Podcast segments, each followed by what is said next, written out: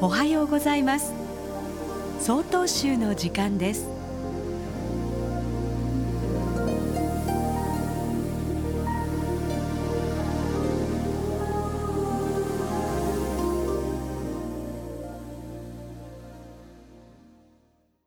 おはようございます。阿弥陀町随雲寺増坂大春です。本日は慈悲の心についてお話しいたします。慈悲とはあらゆるものの幸せを願い苦しみから救いたいと思う仏様の心です。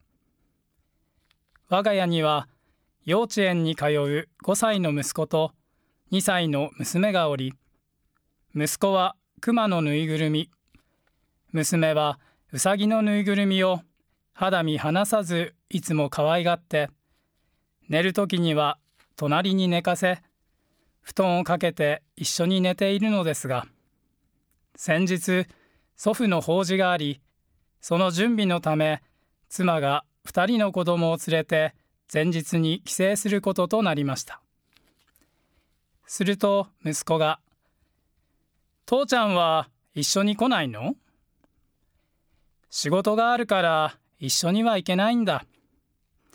明日行くから待っててね。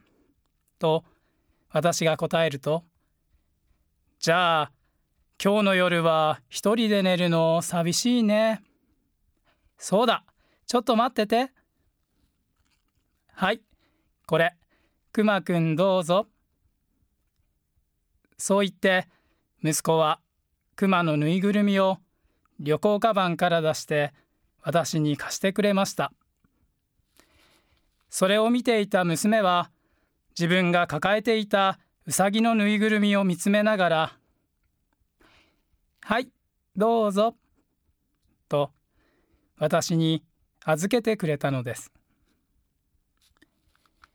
二人とも大事なぬいぐるみいいのいいんだよ。だってこれで父ちゃん寂しくないでしょ？大きくうなずく二人の姿を見ながら私は「ああここに仏様がいらっしゃった」と子供たちの相手を思いやる慈悲の心に仏様を見たのです。慈悲の心仏心とは特別な難しいものではありません。何気ない日常生活の中でこそ私たちは仏様の心と出会うことができるのです。ただいまのお話は阿弥陀町随雲寺増坂大春さんでした。この番組に対するご意見ご感想をお寄せください。郵便番号064-0807札幌市中央区南七条西4丁目曹洞州北海道管区強化センター曹洞州の時間係まで。お便りお待ちしております。